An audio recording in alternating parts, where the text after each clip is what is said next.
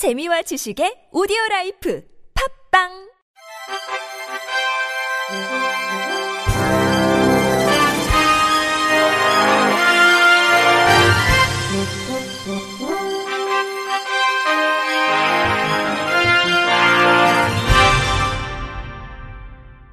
청취자 여러분 안녕하십니까? 12월 22일 금요일 KBIC 뉴스입니다.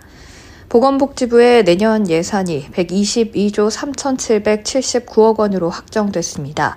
어제 국회 본회의에서 의결된 복지부 내년 예산은 올해 109조 1,930억 원보다 13조 1,949억 원 늘었습니다. 국회 예산 심의 과정에서 당초 정부안보다 759억 원을 줄였는데 지난 9월 정부가 예산안을 제출한 이후 건강보험료율이 동결되면서 건강보험 가입자 지원에 쓰이는 예산 등이 일부 조정된 데 따른 것입니다. 국회에서 주로 증액된 분야는 취약계층 및 사회서비스 지원과 필수 의료 강화, 출산, 양육 지원, 정신건강 지원 등입니다. 취약계층 및 사회서비스 지원 분야에서는 간병비 지원과 노인 장애인 지원을 위한 예산 717억 원이 증액됐습니다. 필수 의료 분야에서는 공공병원 역량과 인프라 강화를 위해 570억 원이 증액됐습니다.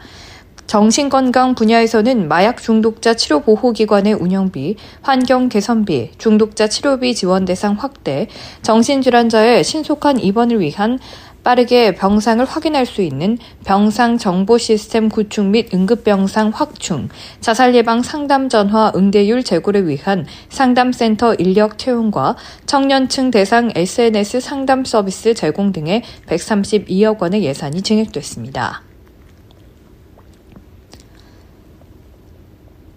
전국 장애인 차별 철폐 연대가 내년 1월부터 출근길 지하철 탑승 시위를 재개한다고 밝혔습니다. 전날 국회 본회의에서 통과된 2024년도 예산안에 전장현이 요구해온 교통약자 특별 교통수단 예산 271억 원 증액이 반영되지 않은 데 따른 결정입니다. 전장현은 이날 오전 서울 지하철 4호선 해화역 승강장에서 기자회견을 열고 내년 1월 2일부터 다시 출근길 지하철 탑승을 시작하겠다고 밝혔습니다. 단체는 내년도 예산의 특별교통수단 운영 예산 증액안이 통과되기를 기다렸지만 결국 무산됐다. 시민들에게 불편을 끼치지 않는다면 우리 의사를 반영해 줄 것인지 국회와 정부에 물었지만 그 대답은 이와 같았다고 말했습니다. 박경석 전장현 공동대표는 교통약자들도 비장애인과 동등하게 이동할 수 있는 권리를 보장하라고 외쳐왔지만 부족했던 것 같다며 지금까지 제대로 싸워오지 못한 것을 반성하며 출근길 지하철을 다시 타겠다고 목소리를 높였습니다. 전장현은 지난 1일 장애인 콜택시 등 교통약자 특별교통수단 예산을 271억 원 증액하기로 한 여야 합의안 통과를 촉구하며 증액안이 반영된다면 출근길 지하철 탑승 시위를 멈추겠다고 밝힌 바 있습니다. 이영숙 서울장애인 차별철폐연대 공동대표는 이날 기자회견에서 2024년도 예산안에 특별교통수단을 운행할 수 있는 최소한의 예산 증액안이 반영되지 않았기에 출근길 지하철 탑니다는 어쩔 수 없이 다시 할 수밖에 없게 됐다며 저희도 참담한 심정이라고 말했습니다. 유진우 전장의 활동과도 저희 권리가 이동권만이라도 확실히 보장되도록 안전하고 편리하게 누구나 이동할 수 있도록 끝까지 투쟁할 것이라며 시민들의 지지를 당부했습니다. 국회는 어제 본회의에서 656조 6천억 원 규모의 내년도 예산안을 의결한 가운데 전장현에 따르면 교통약자 특별교통수단 관련 예산은 9억 7천 5백만 원에 증액되는데 그쳤습니다. 한국철도기술연구원은 블로 모바일과 공동 개발한 시각장애인 스마트 길 안내 기술을 현장 실증 시험에 성공했다고 밝혔습니다. 스마트 길 안내 기술은 시각장애인들이 철도 역사 안에서 원하는 목적지를 쉽게 찾아갈 수 있도록 스마트폰 앱으로 안내하는 기술로 철도 역사 바닥에 설치한 스마트 점자 블록과 역사 내에 설치한 UWB 센서 정보를 융합해 시각장애인이 위치 확인을 실시간으로 보다 정확하게 확인할 수 있습니다. 초광대역 UWB는 500MHz 이상의 광대역 채널을 가진 고주파수 전파를 사용하는 근접거리 무선 통신 기술로 실내 공간에서 저렴하면서도 고정밀도의 실내 체계 및 내비게이션 기능을 지원합니다.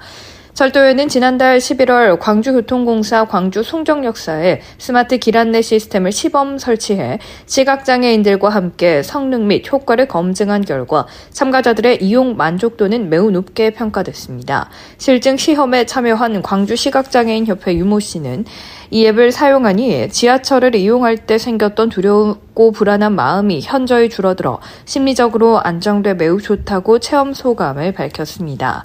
한석은 철도 원장은 스마트 길 안내 기술은 사물 인터넷 기술을 활용해 교통약자의 이동 편의성을 향상한 기술이라며 교통약자의 삶의 질을 높이는 기술, 모든 사람이 행복해지는 명품 K철도 기술 개발을 위해 노력하겠다고 전했습니다. 한국소비자원은 국내 8개 은행의 모바일 뱅킹 앱이 시각장애인용 화면 낭독기 사용 시 금리와 입출금 내용을 실제와 다르게 안내해 개선이 필요하다고 밝혔습니다. 소비자원은 국민농협, 신한우리, 하나은행 등 5대 은행과 카카오, K, 토스뱅크 등 인터넷 은행 3사 등 8개 은행의 모바일 뱅킹 앱의 접근성을 조사한 결과 시각장애인용 화면 낭독기 사용 시 출금 1원을 입금 1원 으로 연 0.01%인 적용 금리를 0 0.1%로 음성 안내가 잘못 이루어지는 사례를 확인했습니다.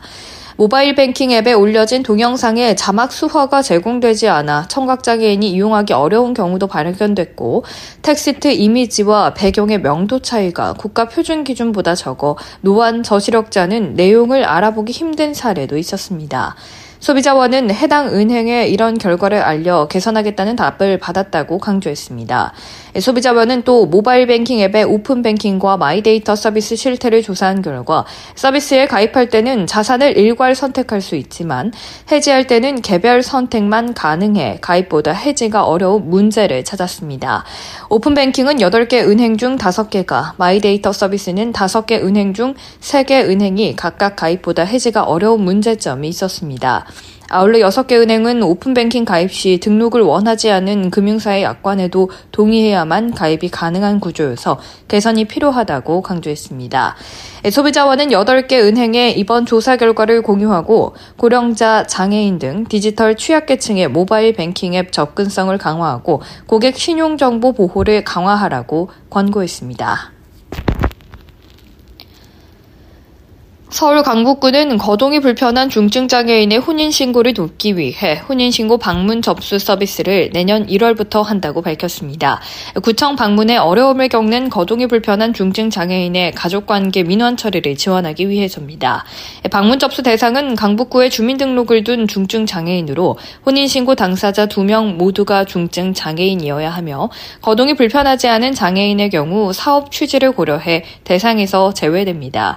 희망자는 구 민원 여건과에 전화로 신청하면 되고 신청이 완료되면 구 공무원이 직접 장애인 거주지를 방문해 본인 확인, 장애인 등록 확인 등을 거쳐 혼인 신고를 처리합니다. 충남 예산군은 시각장애인을 위한 예당호 출렁다리 촉각 모형을 예당호 광장에 설치한다고 밝혔습니다. 모형은 출렁다리, 수변 무대, 모노레일 주변 예당호를 3D 모델링으로 제작했으며 특수 주물로 정밀 가공해 반영구적 사용이 가능합니다. 시각장애인에게 정보 전달을 위해 제작된 촉각 모형이지만 신미성이 뛰어나고 체험 효과도 좋아 방문객의 인기를 얻을 전망입니다. 군 관계자는 장애인 노약자들이 편안하게 즐기고 느낄 수 있도록 노력하겠다고 말했습니다. 끝으로 날씨입니다. 토요일인 내일은 전국이 대체로 맑다가 오후부터 가끔 구름 많겠고 전라권과 제주도는 대체로 흐리겠습니다. 아침 최저 기온은 영하 17도에서 영하 4도, 낮 최고 기온은 영하 3도에서 5도로 예보됐습니다. 이상으로 12월 22일 금요일 KBIC 뉴스를 마칩니다. 지금까지 제작의 권순철, 진행의 박은혜였습니다. 고맙습니다. KBIC.